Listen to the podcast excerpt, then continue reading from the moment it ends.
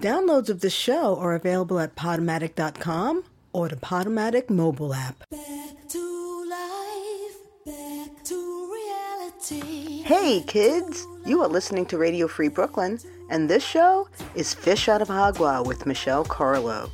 Today is Tuesday, January 29th, 2019, and if you live up in the northern hemisphere, that means you may be starting to feel good because winter is going to be winding down. Well, if not soon, but we've passed the point. And if you live in the southern hemisphere, you may be feeling a little down because, yeah, summer's past the halfway point. But no matter where you are, I truly hope that you're all getting what you need.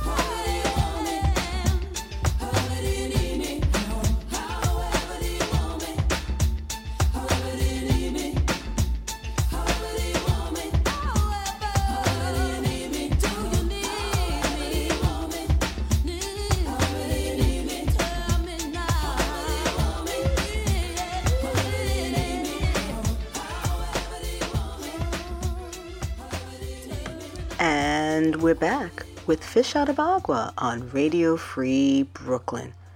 I love that song. Back to Life, a dance club classic by British multi-genre group Soul II Soul from their Keep On Moving album in 1989. Boy, I love that song. well, we're going to move ahead to the 90s now, fully into the 90s, with this next song, which our guest artist this week picked to open their episode.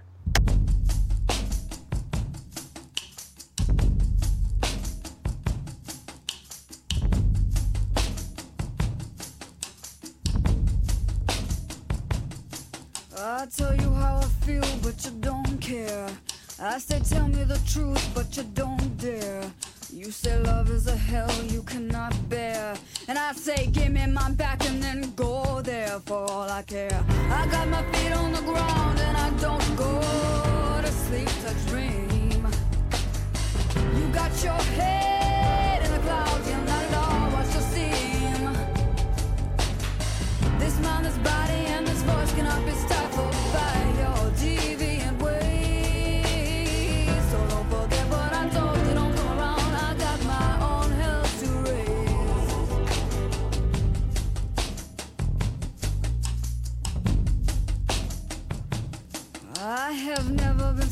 insulted all my life. I could swallow the seeds to wash down all this pride. First you run like a fool just to be at my side, and now you run like a fool, but you just run to hide, and I can't abide. I got my feet on the ground, and I don't go to sleep to dream. You got your head in the clouds, yeah,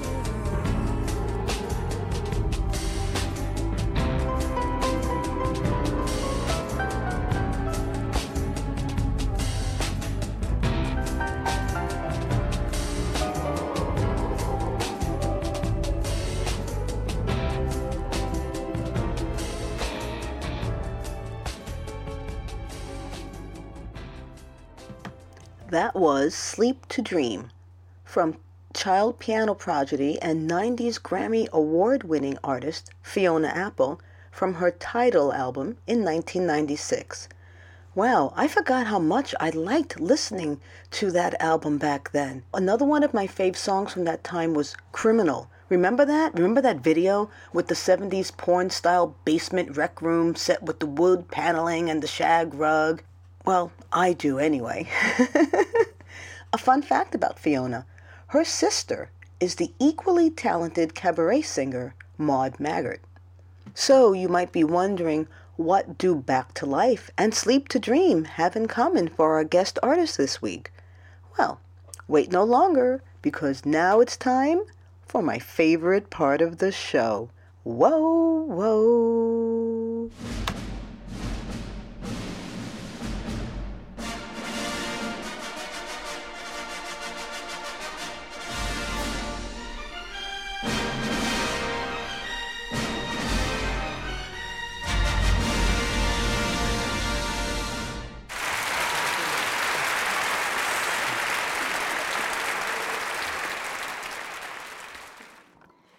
Everybody, welcome to Fish Out of Agua's Guest Artist of the Week! Woohoo! I am doing a home interview today, and I'm doing a home interview because I wanted to schedule this exciting writer, and the only way we could do it was to have her come over. So let's get right to it, and please welcome writer, journalist, and educator, Ivelisse Rodriguez. Hi. Hi. Thanks for having me, Michelle. Oh my God! Thank you for trekking all the way out to where you trekked. Well, the Uber made it easy. so, Ivelisse, I always ask this of everyone when we begin our chat together. How and where did we meet? Well, we actually met online. And Yes. so I don't know how you got the call, but um, I Dahlma. Dahlma Oh, okay. Llanos Figueroa. She posted something and she recommended me. Oh, good. Okay, good. So, yeah, I wanted to start an interview series for Puerto Rican writers, contemporary Puerto Rican writers, because I felt like Puerto Rican literature was being sort of lost and forgotten. And I feel like we have like a hundred year history of Puerto Rican literature from the continental U.S. and I wanted that to always be recognized and treasured, and so I wanted to just make sure that Puerto Rican literature is never forgotten. So I pitched the interview series to the Center for Puerto Rican Studies, and they were like, "Well, give us more information." So I was like, "Okay." So I did my call to see who was out there, and then I got so many responses. It was great. And I was also like, how come we don't know each other? And I interviewed you after reading your book, Fish Out of Agua. So that's how we met. And then you were so gracious to come to one of my readings. Well, I wanted to support you. You know, I Mm-hmm. was so thrilled when you wanted to interview me with your series, and I'm very thrilled to be considered part of Puerto Rican literature. Yeah. That and the MetroCard gets me on the subway. but, you know, I will take the intellectual props. Yeah, no, absolutely. And so, um, with your book in particular, I was really intrigued by it because I felt like it was telling stories that I hadn't heard before. And so I just thought it was really fascinating. I mean, it just had so many layers to it. Oh, so- thank you. Yeah. It's a red onion. I mean, all all of our stories are just so important because women, especially women of color, our stories have been the ones that have been dismissed, discarded, and devalued. But it's time for us to get our stories out in the world. So let's get started on how we got your stories out into the world. So, are you a native New Yorker? No, um, I was born in Puerto Rico, and then um, What town?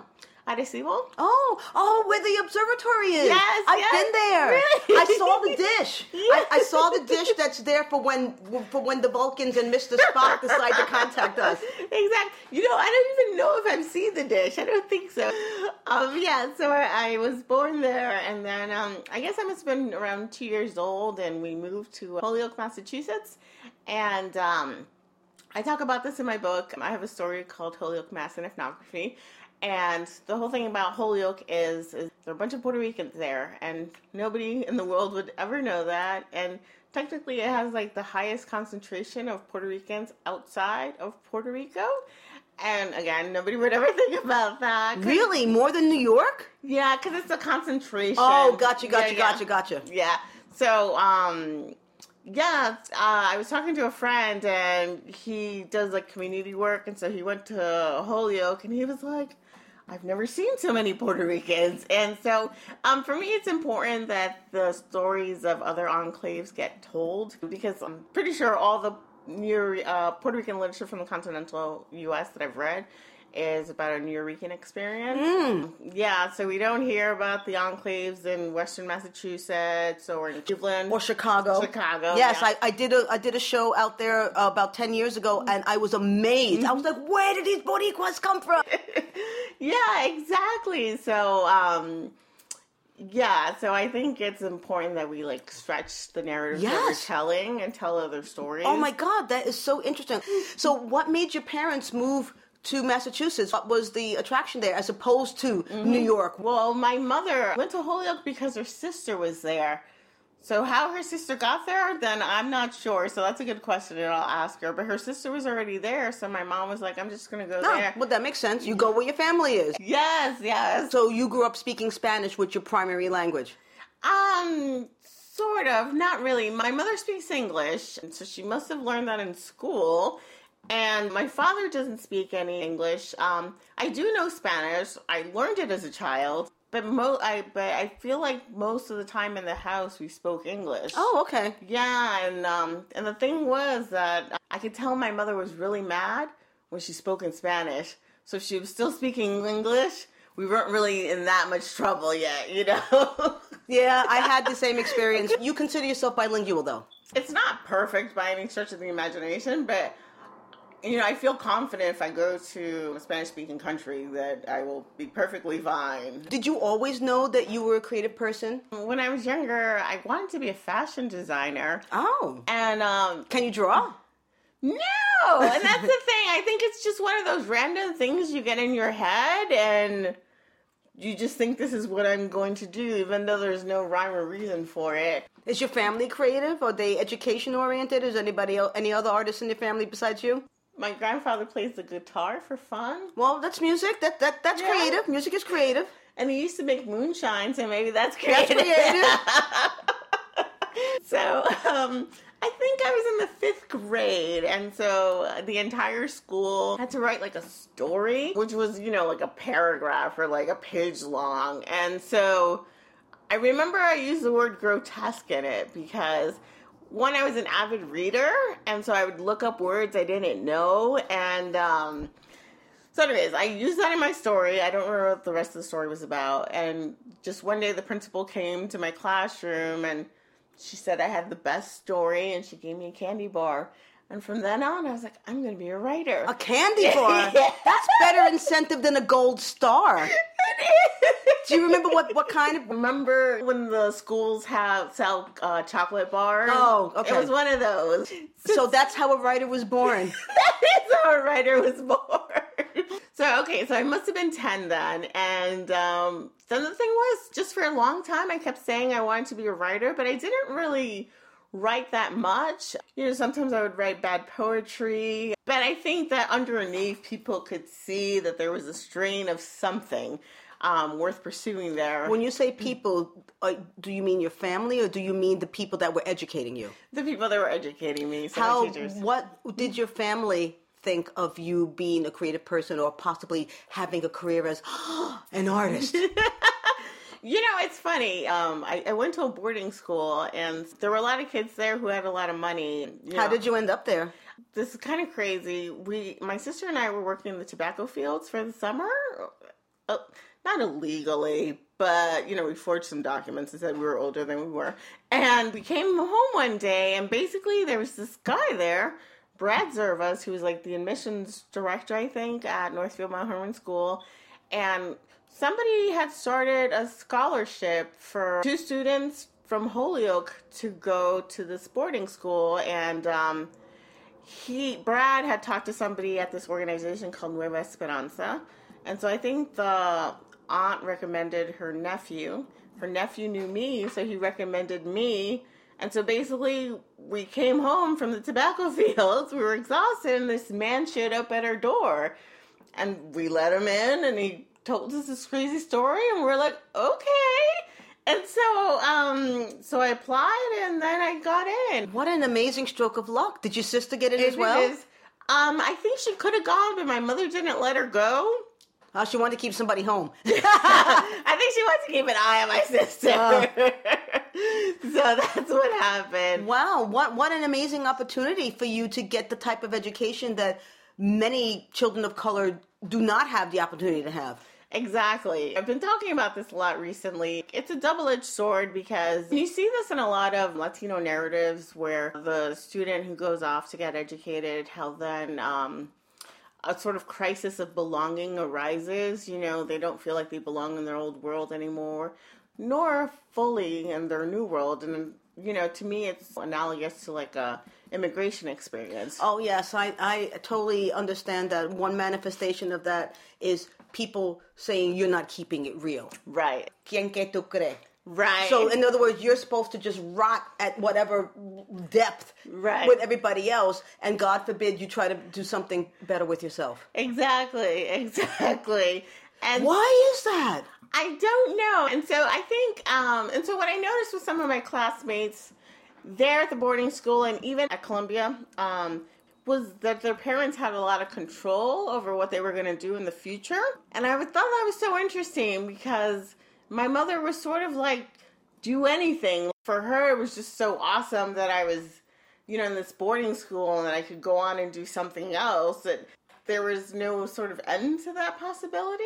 So I thought that was interesting. So it allowed me a lot of latitude, um, which I feel like the other students did not have as much.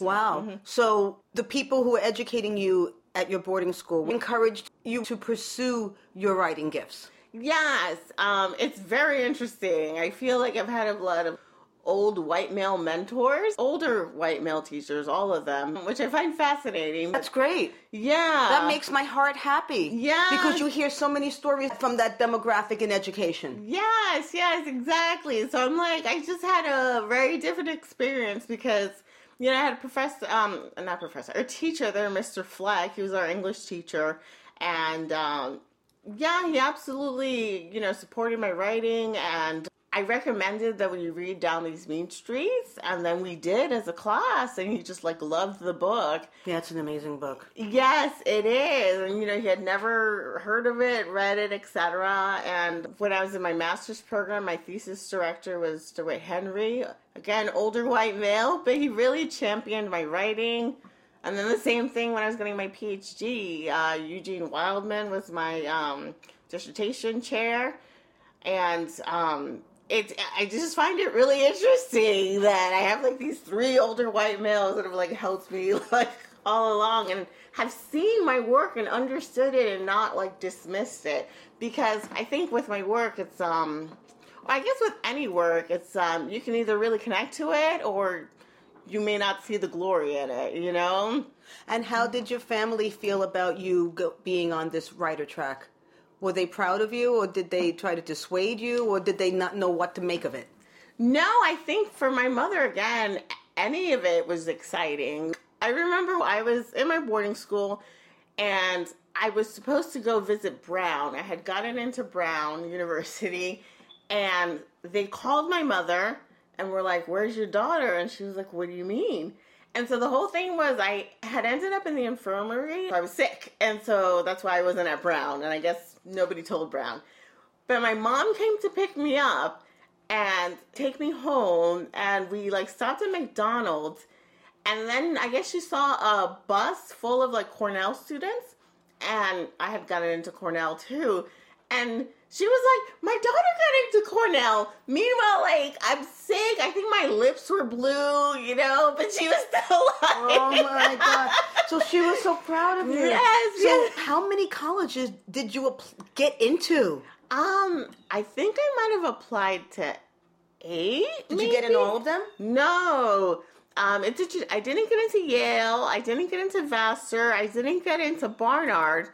But I got into Columbia, Cornell, Brown, Syracuse, and NYU. Wow, Yeah. that's not shabby. No, not at all. But at the same time, people will try to take things away from you.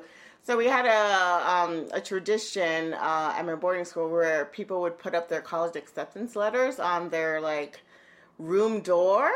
But I didn't put mine up because I felt like a lot of the white students were like, "Oh, you just got in because you're a person of color," and blah blah blah. Oh, girl. yeah, yeah. Oh, like affirmative action. Action. Yes, exactly. And it's it's so.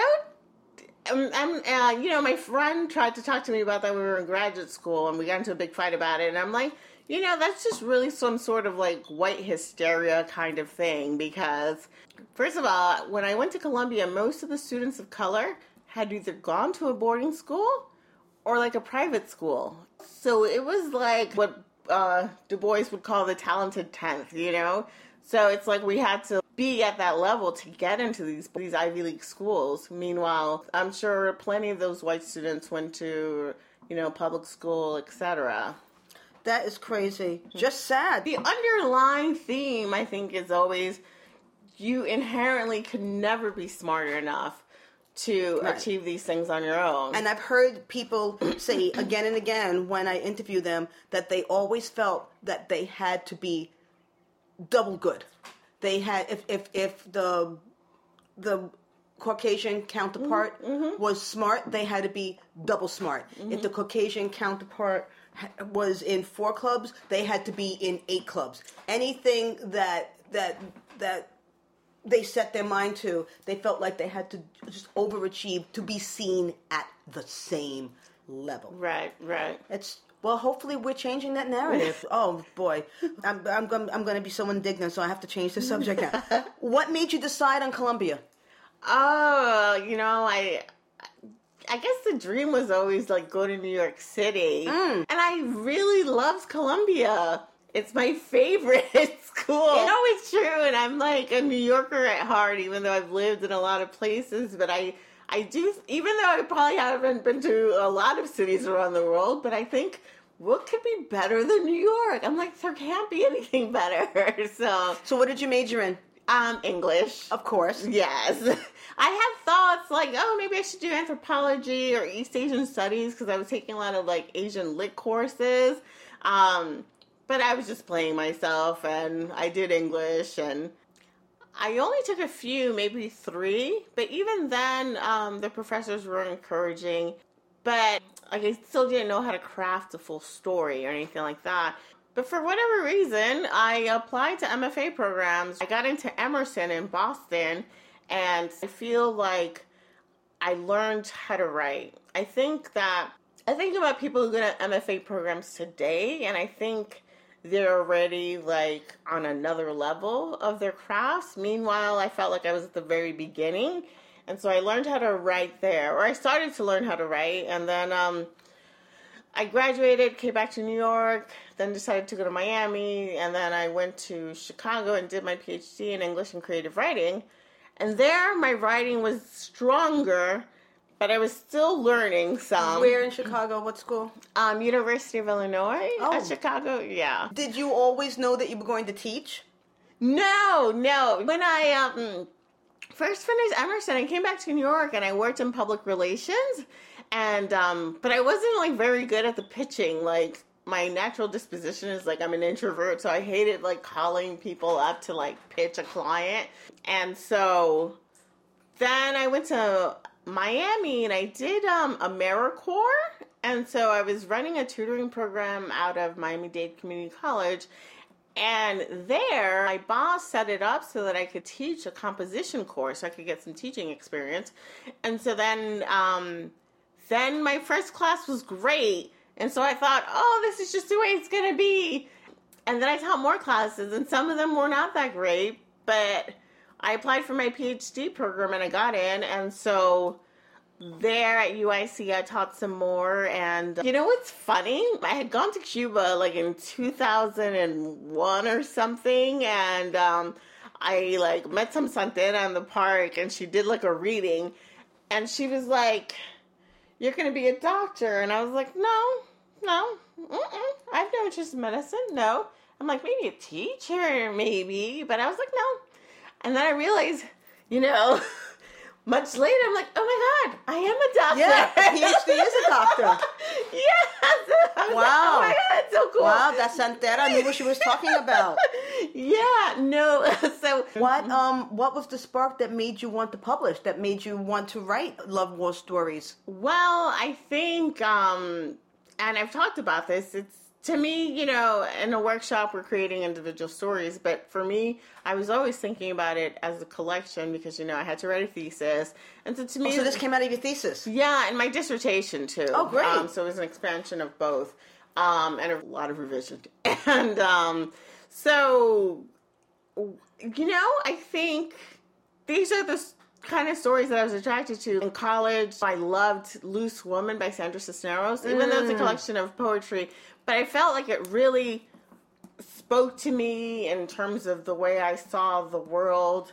And, um, you know, as young heterosexual women, you're so like indoctrinated into like finding love and having relationships. And you also waste a lot of time thinking about your relationships, etc. And so I guess it's just, you know, the things that I had on my mind. And for me, this book, it's it's almost like I think the perfect audience is a college age young woman. But then I also find that older women also really connect because they can see their younger selves in it. That's important. Yeah. That's that's very very important.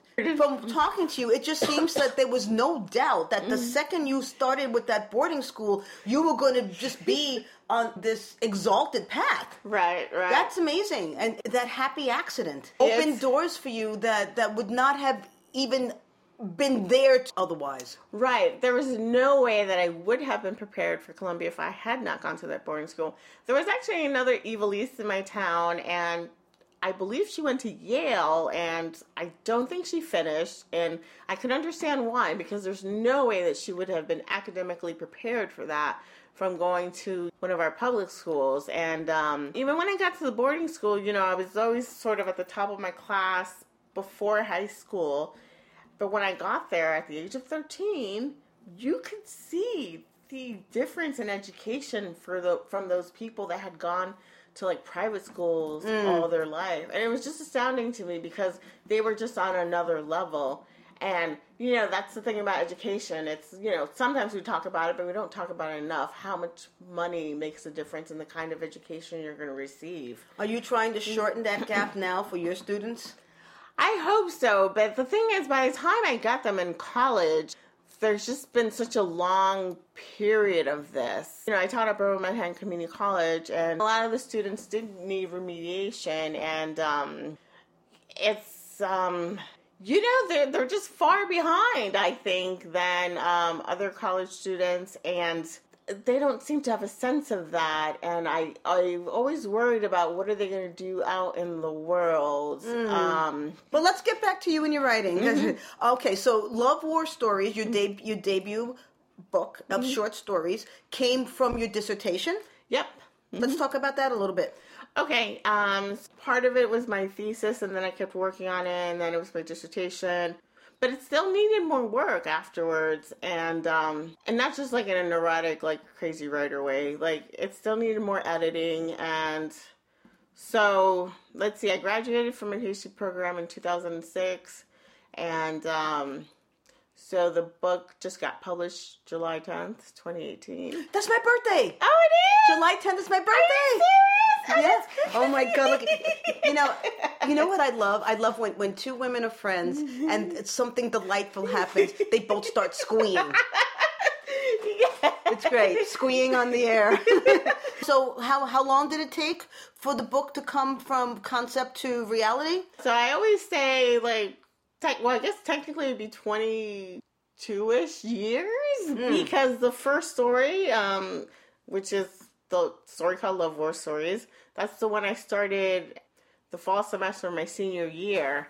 And Of high school? of college. College, okay. Yeah, and then like I said, I had to keep learning how to write, and um, and then also you know you spend a lot of time not writing. I think also my writing practice wasn't very good. Like I think I needed to have a more dedicated practice, but I also had a lot of fear um, in terms of writing about like failing, and then there came a point where I felt like I did fail because the book wasn't getting picked up by anybody and I think when you're young you have certain illusions of what like a writing life is going to be that people are just going to see like what's underneath the book even if it's not polished and they're just going to love it they're going to give you a book book deal and you're going to sit around and write and that doesn't happen. You have to go get a job and deal with a lot of rejection and um Yeah, talk a little bit about that process. How did you get an agent? How did you get your publisher?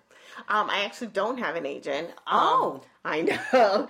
Well, what happened was um, I quit my job at BMCC after being there for six years, and I worked a lot. I would have 80 to 100 students at the beginning of the semester. So really, I was working like six days a week. The only day I took off was Saturday. Like no grading, no nothing. And so I wanted to spend more time writing because it always felt like a lifeline, like the thing that was going to save me. And um, so I quit my job and I um, moved to North Carolina with my mom and her husband. And, um, but honestly, I had given up on this book. And so I was like, I'm going to work on a novel. And so I was working on a novel, I was making great progress. And then my mother's husband died. So I was taking care of her, etc. But for some reason, I still edited some of the stories in the collection. I don't know why I kept editing them. So I saw that um, because, like I said, I had given up on the book. I'm like, it's just not gonna get published as a book. I'll be, I should just be happy that a lot of the stories had been individually published. And so I saw that the Feminist Press had um, a first book prize for a woman or non-binary writer. And I'm like, oh, I'll just send in my collection. So then I ended up being a finalist, and I was like, oh my god, that's crazy. but I, I still have the mentality that I'm not a winner. Like some people constantly win things, you know, that's their luck in life. And I'm saying luck meaning all things are equal and um if everybody's talented, some people I think just do have better luck than other people. No, I know what you mean. I have a history of coming in second. yeah, yeah, yeah, yeah, exactly. third. Yeah, yeah. yeah, yeah, yeah. exactly. Yeah. So, um, and from what I understood, there were five finalists, and so I didn't win the contest. However, they wanted to publish it anyway, and I was like, Were you the only other finalist that had that offer?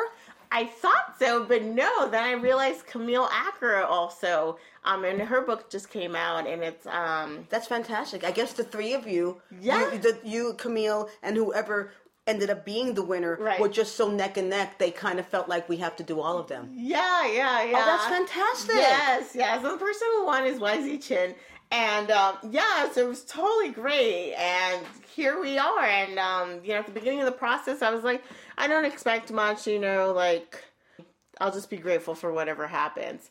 But then it started, you know, making a lot of uh, lists of like must read books for 2018. And so then that was super exciting. And I was at Hostos Community College. They had their Puerto Rican Book Expo, and somebody came by and she's like, Are you Ivelisse? And I'm like, Yeah. She's like, Oh my God, I'm reading your book right now. And I was like, What? So That's that's an amazing feeling. I've had that happen to me. It makes you feel legit, Yes! doesn't it?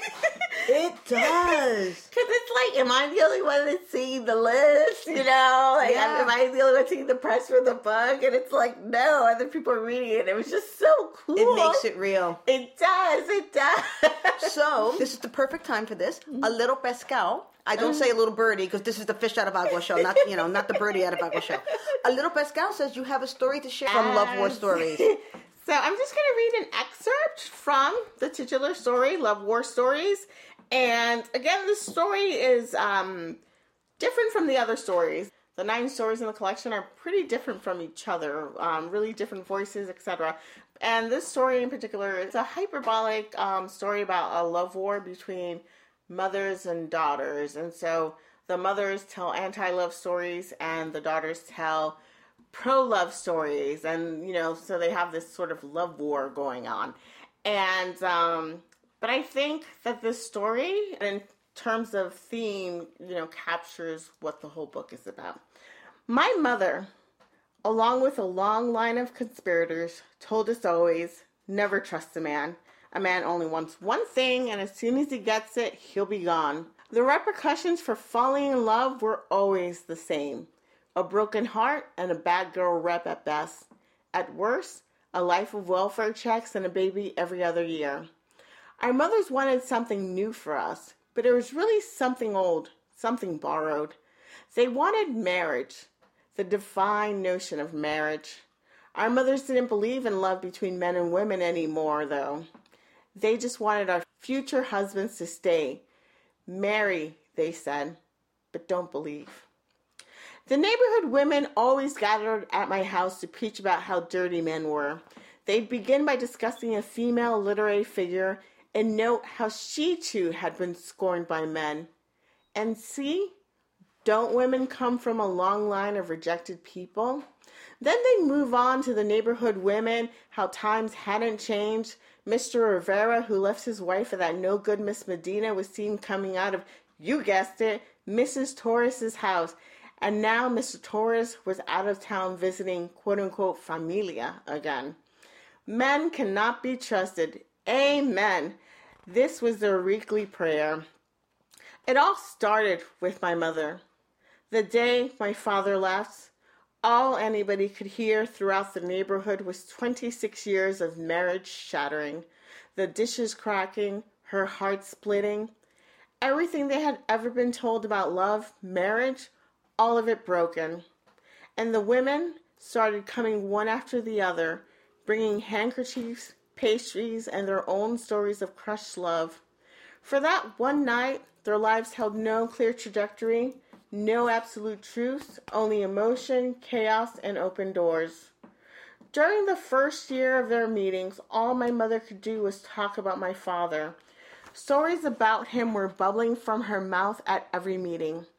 And it was like you can see inside her the tributaries of memories pumping into her heart and back out.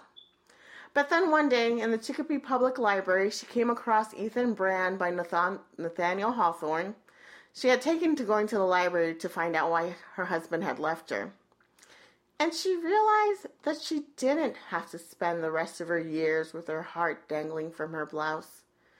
I imagine that she came home that night, lightly coated with snow, took off her winter coat, studied herself in the mirror, and realized that nobody in her life had really told her her husband could leave her.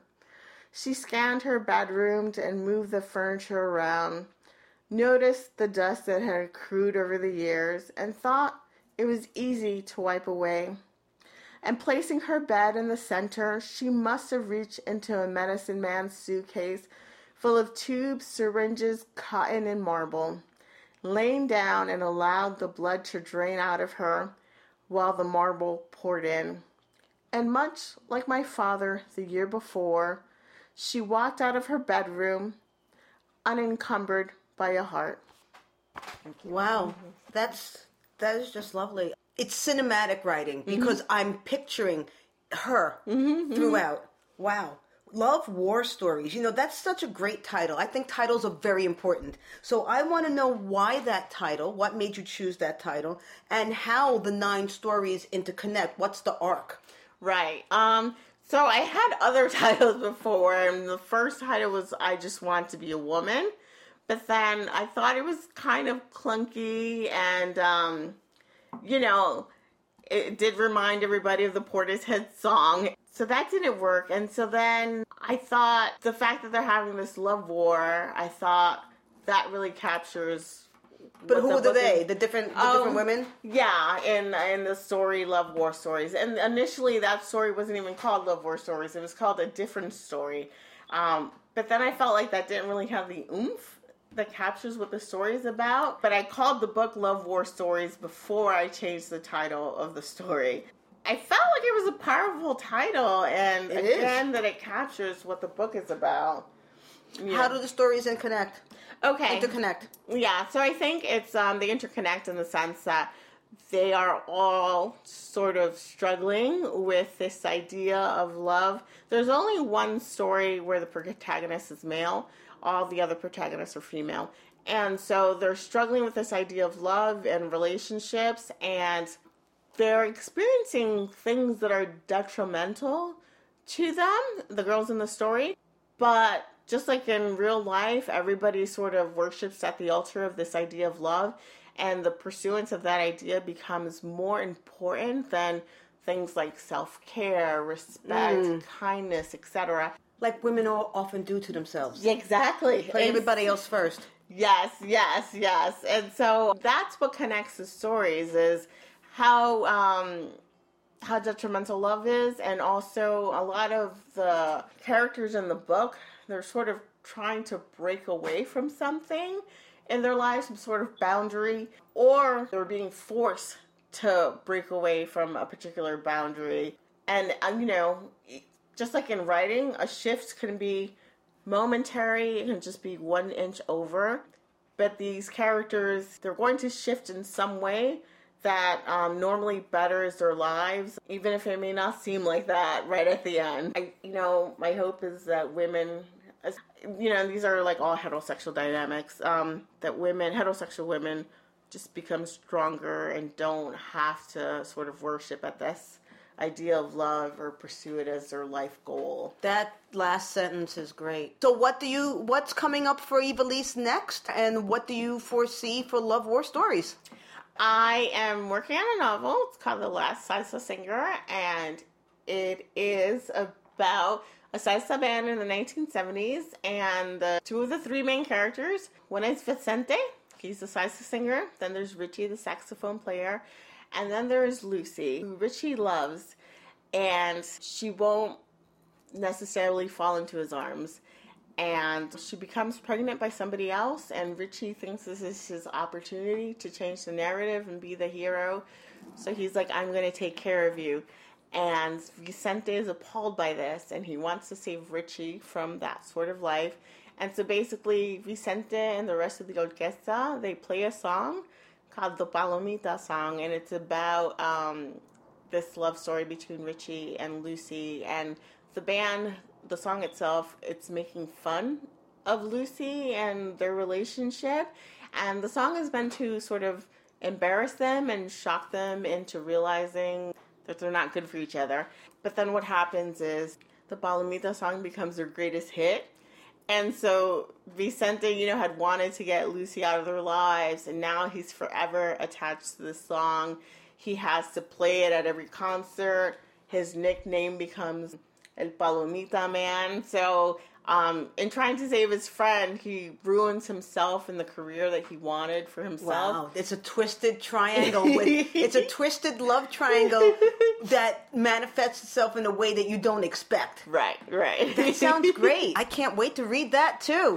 Woo, don't take 22 years to write No, this. I'm not. I'm not. I'm like, time is ticking. I'm getting old. So, if people want to learn more about you and your work or get in touch with you for a booking or anything else, where can they find you? They can find me online at ivelisse.rodriguez.com. That's I V E L I S S E R O D R I G U E Z dot com. And there's a contact form, and you can find out about my events, and you can get to see reviews of the book, blurbs of the book, etc. And where are you on socials? Um, I am on Twitter, and uh, the handle is at Ivelisse Writes.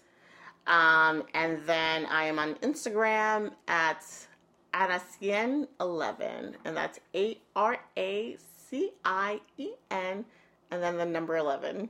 That's great. And are you continuing now your interviews for Centro Voces? Yes. Now, if people want to learn more about Centro Voces or the work that you're doing, chronicling a hundred years of Puerto Rican literature, basically, right from when we became citizens. Right, right. Uh, how can um, they find more information about that? Okay, so there's a link to the interviews on my website. And Okay. then also, if you go to Centro Voices, you will see the interviews there. And in the little introduction, I'll tell you that it's part of the interview series. So you get a sense of which ones are part of the series and which are not. I just think that's so great because not only are you putting out your own creative work, you're adding it to the other canon. So you're working on it. You're like a candle, but like burning. Instead of burning from both ends, mm-hmm. you're burning from the middle and you're going out. I love that. I love that too. I, I, I say that about myself too, but like I, I like that analogy. So, Ivelisse, I always ask this question of everyone when we come to the end of our chat together. If you had a word or two or 3 mm-hmm. of advice or encouragement for a young person who may not have had the mm-hmm. happy accidents that you have had to push you across to achievement, but knows that they are worth something more mm-hmm. than the constraints of their circumstances will have them be, what would you tell this child? I would tell them that they have to know that internally because the world is going to be against you and that you have to create this safe space inside of yourself that tells you that you can do it.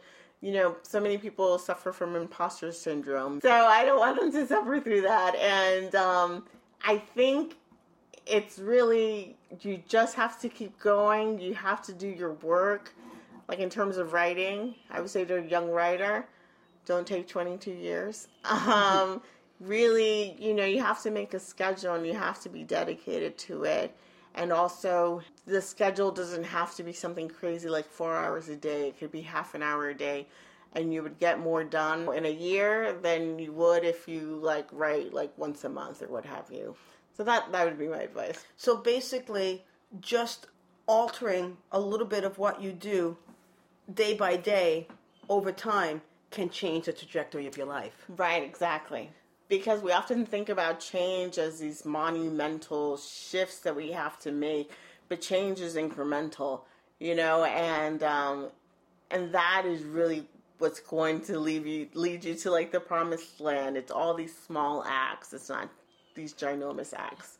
That's an important point to consider because a lot of young people don't look at it that way because it's mm. either all or nothing. Right, right. You are so wise, and I'm so happy we got to talk. Thank you. Thanks this for being on Fresh Out of Agua. Thank you for having me. Hug on the air. Yes. We always end with a hug on the air.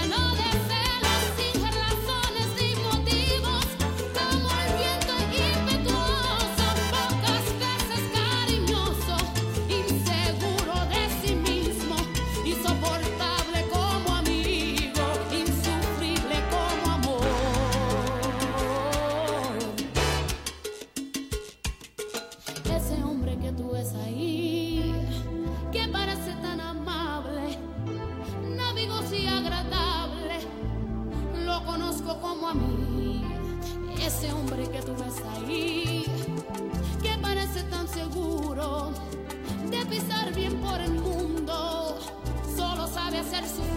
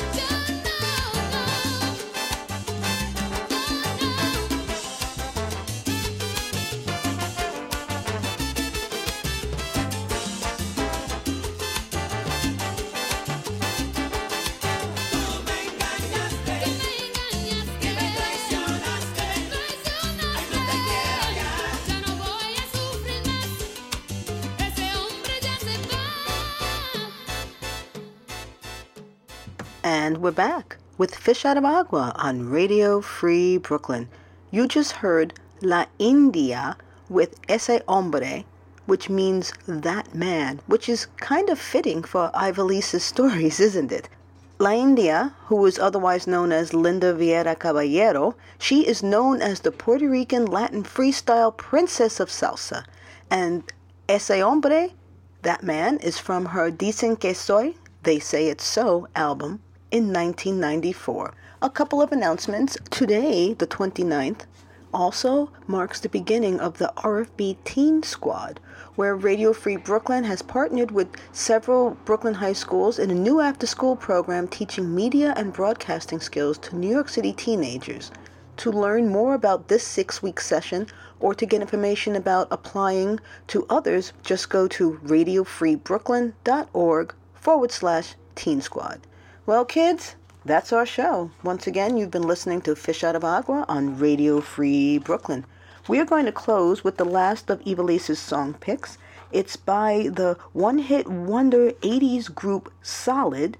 They were freestyle dance trio and they had this one big hit called Loving You. It was a 12 inch dance record that came out in 1988. Stay tuned for Brooklyn Bandstand next, and we'll see you next week. Woohoo!